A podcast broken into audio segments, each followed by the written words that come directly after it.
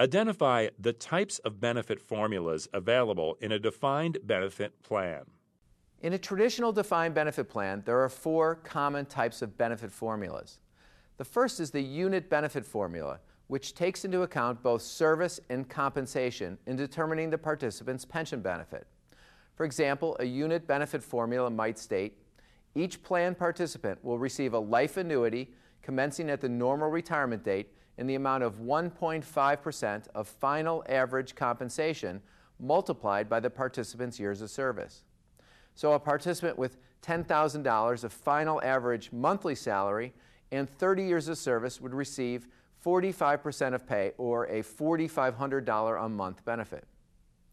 The second is a flat percentage of earnings formula, which relates solely to a participant's salary and does not reflect an employee's service. A flat percentage of earnings formula might state each plan participant will receive a life annuity commencing at the normal retirement date in the amount of 40% of the final average monthly compensation. Under this formula, a participant with a $10,000 final average monthly compensation would receive a $4,000 a month benefit. Now, this type of benefit formula could result in a discrimination issue since employees joining the plan at a later age get a larger benefit accrual than younger ones.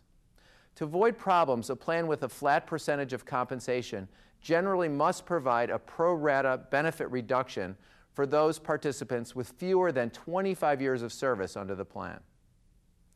Now, the third formula, the flat amount per year of service formula, ties the pension benefit solely to the participant's service and does not reflect the participant's salary.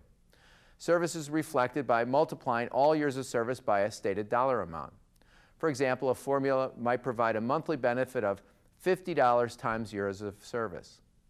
The fourth formula is the flat amount formula, which provides the same monthly benefit for each participant. For example, all participants receive a monthly benefit of $1,500 a month. These last two formulas do not consider compensation in the formula, and they're most likely to be found in a plan covering union employees where the goal is to treat all employees the same regardless of earnings.